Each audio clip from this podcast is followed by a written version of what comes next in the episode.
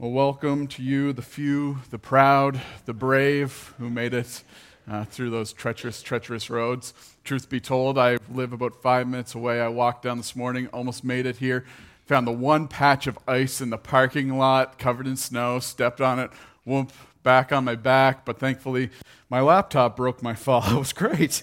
Um, we'll see if it works later or not. I'm, I'm hoping it will, but uh, welcome.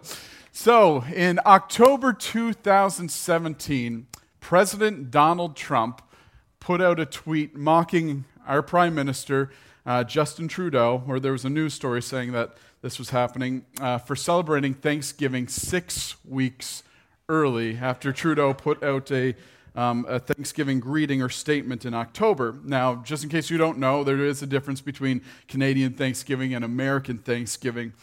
But the we have an American. Um, but this news article, it had thousands of retweets. It had thousands of shares on Facebook and tens of thousands of people, of people checked it out online. And, and there was a lot of people mocking Donald Trump for this, going like, how could you be so foolish? How could you not know that there's a difference between the two Thanksgivings? Now, it actually turns out um, that someone had simply created a fake tweet using image manipulation software. Um, this was, as, as we are well uh, uh, acquainted with the term today, this was fake news. Um, Donald Trump had not put this out. And some of you are going, okay, where are you going? You're talking about Trump, you're talking about fake news. Don't worry, we're not going anywhere um, too close to that. But my point is this we live in a time where many people are skeptical of the news they hear because there's a lot of things that get shared that simply is not true. It's a time where you have to remind yourself and, and, and be reminding, um, sorry, but especially the older people, that everything that you read on the internet or on Facebook is not true. Like, I don't know about you, but anytime I see on social media, this celebrity has died, I kind of doubt it because there's been a lot of hoaxes shared on social media that this celebrity has passed away or something like that. And so, almost anyone with a computer and, and some ability can type something up, throw it up online, and make it look credible.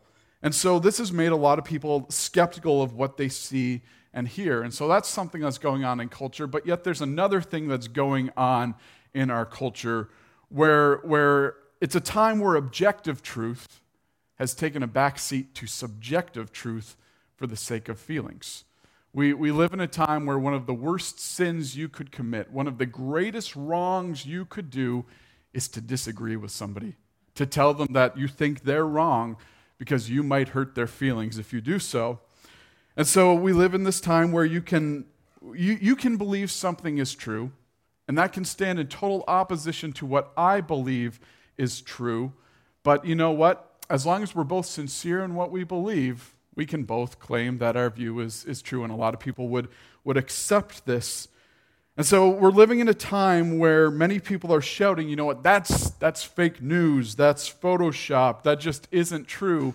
But yet, we're in a time where we're hesitant to acknowledge that there's such thing as objective truth, um, but yet we, we desperately crave something that is objectively true. And so these are difficult and confusing times to navigate. Now, as Christians, we say um, that the only way a person can be saved, there's only one name by which we can be saved, and that's Jesus.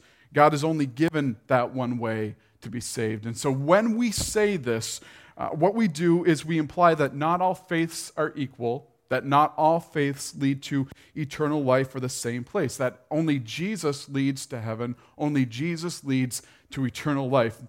Now, maybe you've shared your beliefs with somebody, and, and that's, that's not a belief that really is going over well in our culture. Um, people will kind of resist that. And so, on one side, you have those who, who would be skeptical. Those who would go, you know what, your religious views, you've bought into a fake religious or spiritual news story. Um, and, and they look at that belief and go, like, I can't believe you buy into any of that. Like, were you dropped on your head or something as a child? They look at you as sub intelligent. But then on the other side, you, you have people who would be, they would say, we're, we're accepting of all faiths, all religions, and, and they would look at our beliefs and say, You're narrow minded, you're exclusive, you're bigoted, that you misrepresent God, and Jesus Christ. And they go, why can't you just kind of accept every, every faith, every, every path? Because you know what? As long as somebody's sincere in what they believe, that's all that matters. Now, I've said this before Jesus does not play nice with other gods. He, he leaves no room at all for salvation except within himself. And by claiming Jesus as the exclusive way of salvation, we, we kind of get ourselves into some hot water at times. Now, I've heard Christians say this before um, when, when you talk about reading, reading your Bible. Sometimes Christians will say, I, I just don't really read the Bible because I don't think it's that relevant to my life. Um, the experiences of those in the Old Testament, the experiences of the early church, they just don't really apply to me. But I would actually disagree with that.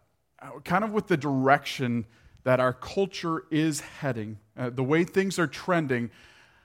I think the experiences of the early church and I think the themes of the New Testament writings are going to become increasingly relevant to us in years ahead. Um, and, we're, we're looking at one of those today. And so if you have your Bible, you can open up to Colossians chapter 1. We're going to start in verse 24. Um, we'll be in Colossians 1 for, for most of the morning.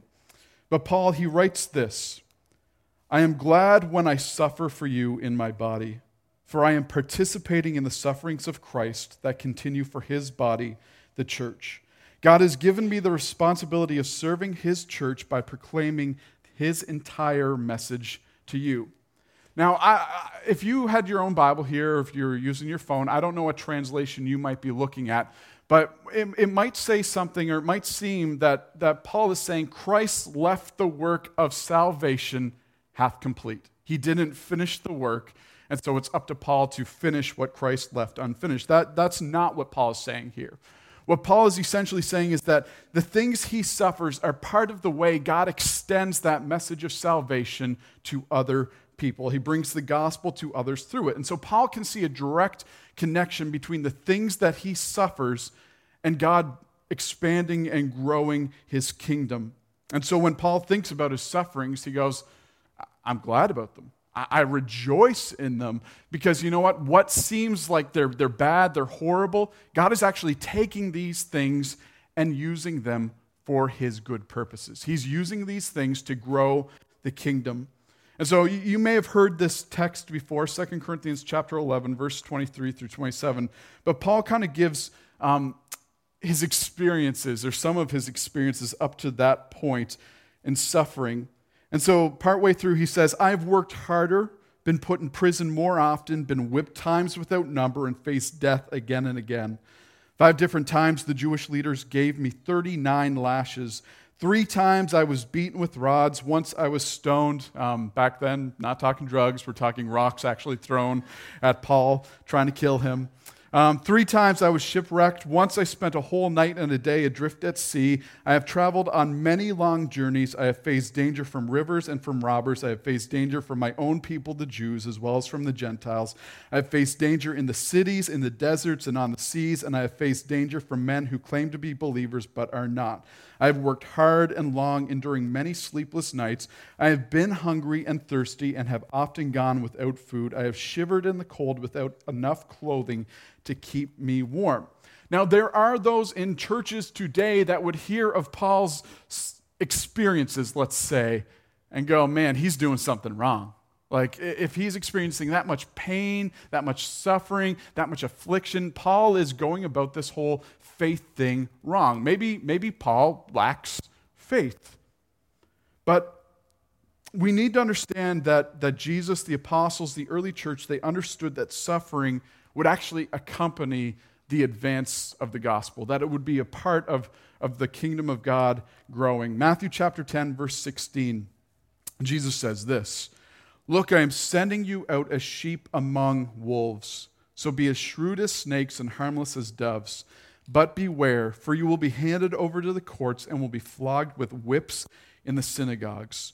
You will stand trial before governors and kings because you are my followers. But this will be your opportunity to tell the rulers and other unbelievers about me.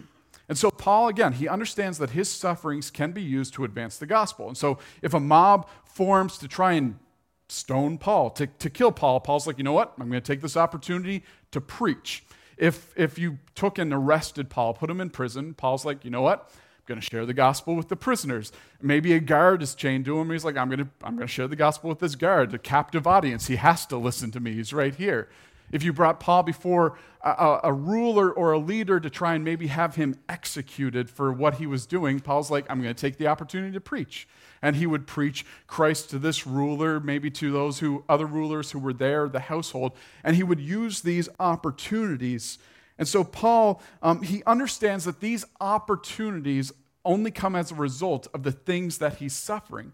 If you read through Acts chapter 21 through 28, you'll see that Paul, he, he has some rough experiences, but these rough experiences bring about unique opportunities that he would not get otherwise. And so we have to understand suffering brings unique opportunities to witness that we might not get otherwise if there weren't those times of suffering. God takes what seems bad and he uses it for good. And kind of again, as I'm saying, just the way that the culture is trending, the way that things are moving, I think we might have to get comfortable with this, this idea that some of our, our sufferings, things that we, we might kind of experience for our faith, might be used by God to advance his kingdom. Now, verse 25, Paul says that, that um, he understands he's been given the responsibility to proclaim God's entire message to the world. Now, your translation, it might say full or in its fullness, but if you, if you mark in your Bible, if you're one of those people, I would underline that word entire or full or fullness because it's important. It hints at the problem going on in Colossae and a major reason that Paul is writing. Within Colossae, there's this group of people who consider themselves to be thinkers, intellectuals, philosophers. They like to talk about deeper things known only to the initiated. Uh, they believe that they have this special knowledge that's not available to the average person, but only to the elite. Only those who were elite could possess it. And so, this belief is, we've talked about it before, but sometimes known as Gnosticism. And so, these Gnostics, they like to talk about how they're in the know, um, and, and, they know things that, that um, others don't know. They know deeper things. Now, think way back. Um, some of us have to think further back than others, but to your experiences maybe in elementary school. Do you remember maybe somebody coming up to you on the playground and going, I know something you don't know? And you go, man, what is it? Like, like tell me. I, I want to know. You, you, need, you need to let me know. And like, I'm not going to tell you. You're like, please let me know. And, and they don't let you know, and you, they kind of leave you hanging. And so you're going, man, um, what do they know? Is, is it a secret? Is it important? Like, is it something about me? Do they know I'm crushing on this girl or so, something like that? And, and so you're kind of left with this, this anxiety, this angst going, what do they know that I don't know? And so think of it this way the Gnostics, they're talking about their secret knowledge, and they're holding that over the heads of other people. And so the, the, with time, the gospel that comes to Colossae, and the gospel says we're saved by Jesus Christ, and, and people believe this message. They, they accept Jesus as Lord and Savior. And so the Gnostics, they actually also accept this message as well. But, but then they get involved in the church, and syncretism begins taking place within the church. And syncretism, really simple way of thinking about it, is this they, they accept the Christian message but then they introduce new ideas and philosophies into the church and say, you know, these things that we're introducing, they're on the same level as, as these Christian truths that you heard before. And so, with time, they begin to downplay the importance of Jesus as the, as the way of salvation, and they begin to elevate other things as of primary importance, like secret knowledge. And so, we'll just say the Gnostics, they're false teachers. But that's not the only challenge to the Christians in Colossae. There's also another group of false teachers who are requiring uh, non Jewish believers to conform to Jewish rituals and practices, saying that you need to do these things in order to be accepted and pleasing to God. And so essentially, unless you become Jewish in the way that you act, in the way that you behave, there's no way you can, can be accepted by God, that you can please Him and be in good relationship with Him. And so you in Colossae, in the church, you have false teachers introducing things that are contrary to what the Colossians first believed when they accepted the gospel. These false teachers are bringing in things and going, You only heard part of the gospel. I've, I've got some other things that you have to do or that you have to know in order to please God. They're telling them, strive for deeper knowledge of these secret things, carry out these rituals and these practices in order to please God. Now, what's really happening is that they're creating an, a, a stew, a stew of ideas, beliefs, and philosophies in the church, and it's threatening the truth of the gospel. It's leading people astray.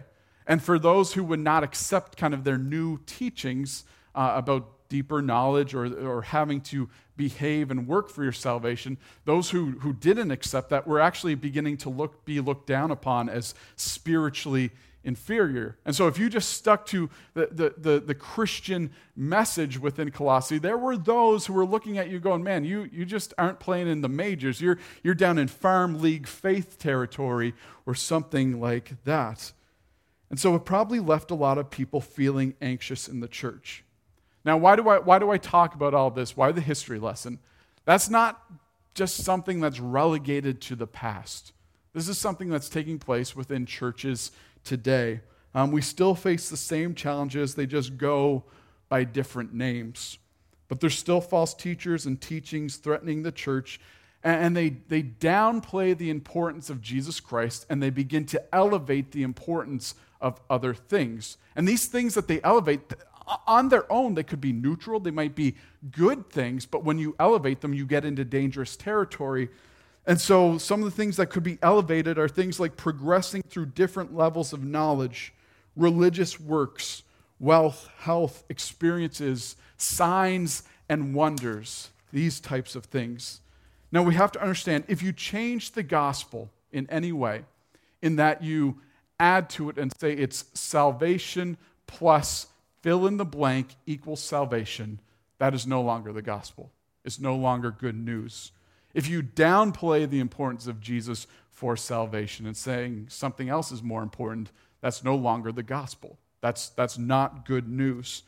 And so, this is why in verse 25, Paul says, My job, my responsibility is to fully disclose the message. He's not holding anything back for those who, who would be considered elite. He's not adding unnecessary things to the gospel. He's just presenting it as clearly as he can for everyone to understand. And so, back in Colossians chapter 1, verse 26, Paul says, This message was kept secret for centuries and generations past, but now it has been revealed to God's people. For God wanted them to know that the riches and glory of Christ are for you Gentiles too. And this is the secret Christ lives in you this gives you assurance of sharing his glory. So we tell others about Christ, warning everyone and teaching everyone with all the wisdom God has given us. We want to present them to God perfect in their relationship to Christ. That's why I work and struggle so hard, depending on Christ's mighty power that works within me. And so Paul is using language that would be familiar to the people in Colossae. Words like mysteries, wisdom, and secret knowledge. The Gnostics love these words, but then Paul goes further and he adds things to it. Anytime you see those words, they're usually accompanied with something like this revealed, made known, disclosed, made plain. And so Paul is saying there once was a mystery, but there no longer is a mystery.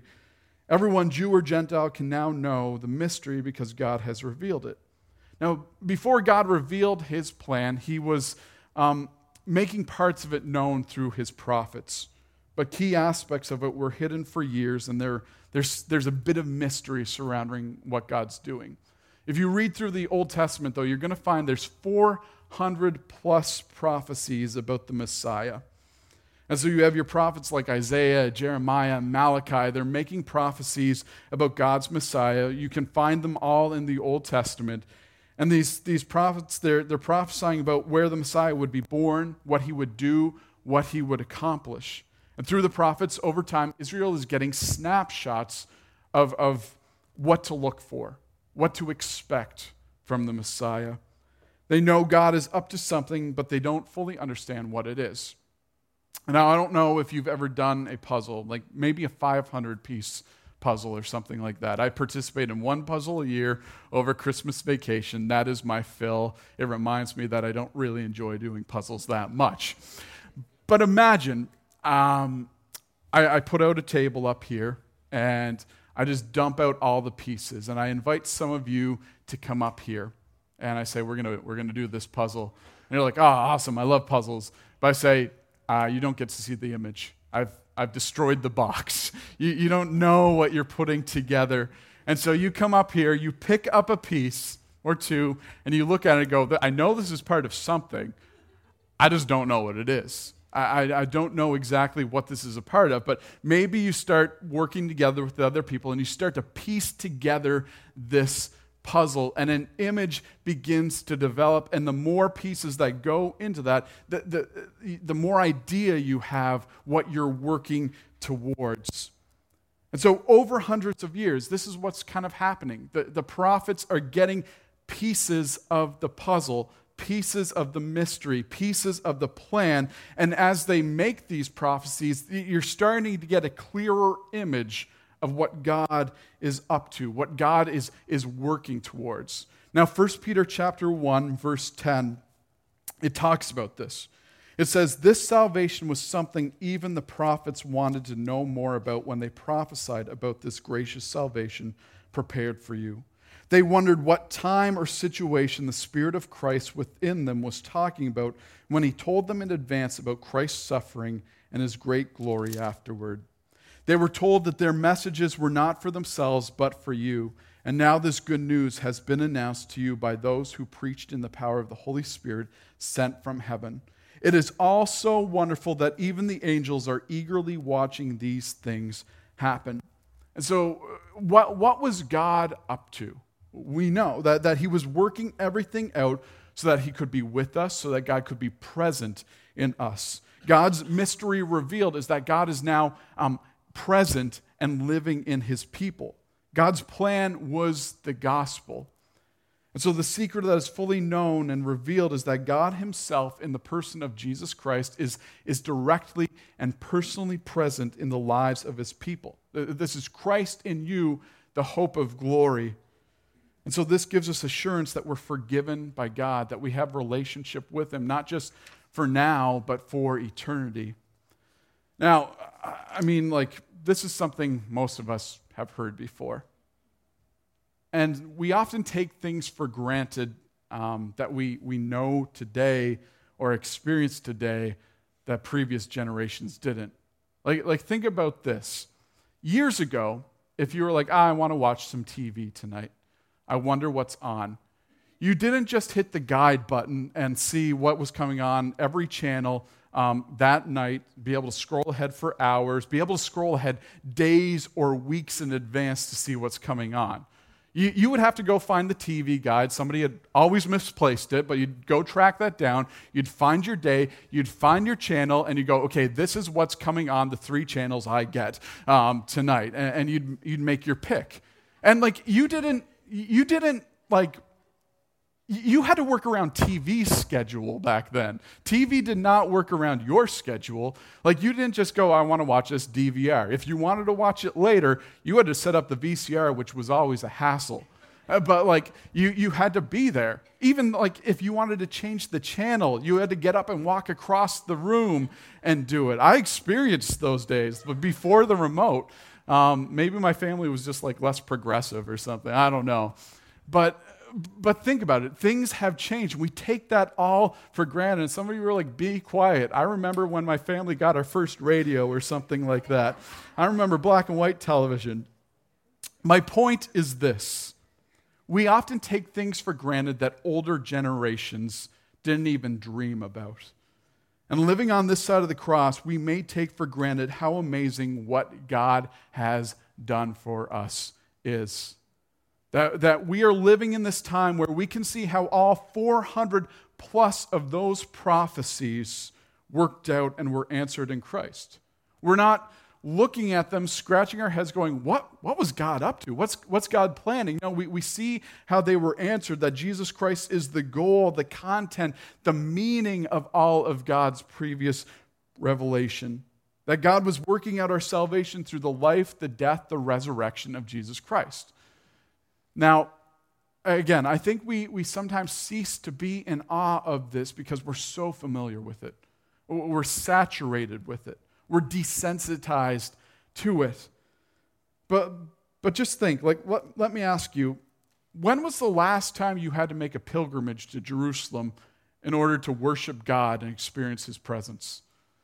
When was the last time you went to a temple and offered a bloody animal sacrifice in order to be good with God, to have your sins forgiven? What did you ever have to do for God for Him to save you? Has God ever denied you knowledge because you just weren't at the right level of knowledge or weren't deemed one of the best and brightest? Has God ever said you need to pay money in order to know what I am up to? Has God ever denied or rejected anyone because they weren't good enough or smart enough? And the answer to all of those is never and no. And so, living on this side of the cross, what we understand is that God is, is present with us, whether I'm in Halifax, Nova Scotia, or I'm in Jerusalem. It, it, it doesn't make a difference. Like, you can take your trip to the Holy Land, you can see all those sights, but that is not going to change the way that God feels about you. Go to Jerusalem, walk the streets, take the tours but that is not going to make God any more present in your life than He is right now. Study Scripture, read books about it, go to Bible college, learn more about your faith. And I encourage you, actually do all these things. But understand, doing those things will not change the way that God feels about you. Long before there was anything you could do or that you could know, God had decided what He was going to do for us. That through Christ, he would live in us. And because of that, you have the power to live a godly life, a victorious life. You can have joy, you can have peace, you can have comfort in your troubles, you can have victory over death, you can have eternal life with God. And, and so, like, we have to understand God is not playing hard to get with us. God is not waiting for us to chase him down. He's not trying to avoid you, He's not waiting for you to prove your worth. God loves you for who you are. It's not for what you know, it's not for what you do, but for who you are. That you bear His image, that you are His child who, who may have wandered, but He desperately wants you back home. And this is why He sent Christ. This is the gospel. And so please understand we don't learn, we don't serve, we don't give to get God's attention or to get God's affection. But we do all these things because we already have His attention. We already have His affection. Now, maybe you're going, why did God wait so long to fully reveal this mystery when it's so good? We don't know all of God's reasons, but we, we can trust His timing. But here's the thing by the time Christ came, humanity had the opportunity to learn by experience that it could not save itself or the world by laws, philosophy, military strength, economic pro- progress, any inherent goodness within us by man made religion, by culture, or by any other means. That, that humanity had time to learn that it needed a Savior. It was, it was desperate for a Savior. And as we talked about, we're, we're living in a time where many people are confused. Uh, many people are desperate for truth, they're desperate for a Savior. In an age of confusion, people are starving for what is actually true. In an age that is evil, people are thirsty for something that is good. And our world is learning through hard experience that our laws, our ideas, our armies, our money, our morals, or anything else that we can come up with will not deliver us from what we are in. But this is the good news of the gospel that salvation, that it does not depend on whether I'm good enough or spiritual enough or worthy enough. It's not rules, regulations, or rituals that will save me. It's not a mystical or subjective human experience. It's not my level of commitment or my sincerity. It's not my tradition. It's not my ancestors. It's not my family. It's not my ability to repeat any creed or confession. The hope of salvation centers on one thing it's Jesus Christ. It's not what you do or know, but who you know that gives you hope. It's Christ in you, the hope of glory. In Colossians chapter 2 verse 4, Paul said, "I am telling you this so no one will deceive you with well-crafted arguments." And so this is the reason we say get into God's word because you can see, you can know that it is true Uh, like in the gospel, we see, you know what? God is brutally honest about our situation and, and how we are in this sin mess. But at the same time, the gospel is beautifully transparent about God's intentions and plans for us. And so there's, there's no secrecy, there's no hidden agenda to the gospel. We're, we're not going to bring you into a back room that's, that's dimly lit and go, okay, you've been here for a few years, you're trustworthy, we, we've deemed you worthy enough to know the secrets of the faith, the ones that we don't tell the other people. That, that's just not going to happen because it's, it's all right here. God's put all his cards on the table. God has put the puzzle out for every person to be able to see. It's all there. And I would say if you're skeptical of the Christian faith, put it to the test. Do some work. But we say Christianity is the truth, and so we have no fear of, of people looking at it and diving in and really looking at it because you know what? We believe that the Bible, God's Word, and the truth that it represents is going to hold up to any historical, philosophical, scientific, or literary scrutiny that you want to put it through. But it all points to this one thing that God so loved the world that he gave his one and only Son, that whoever believes in him shall not perish, but have eternal life. This is, this is God's plan. This is what God is working towards. There's not much more than that, is what God is working towards. And so maybe if you're a Christian, you've, you've been looking to other things as your hope your works or things you know or things that you do. It's, it's Jesus Christ. That's your hope. Maybe you've never put your hope there. Maybe, maybe you've never confessed Christ as Lord and Savior you can do that. Um, you can talk to me, you can talk to Greg after the service, and we'll, we'll, we'll tell you what that encompasses, what that looks like. Let's go to God.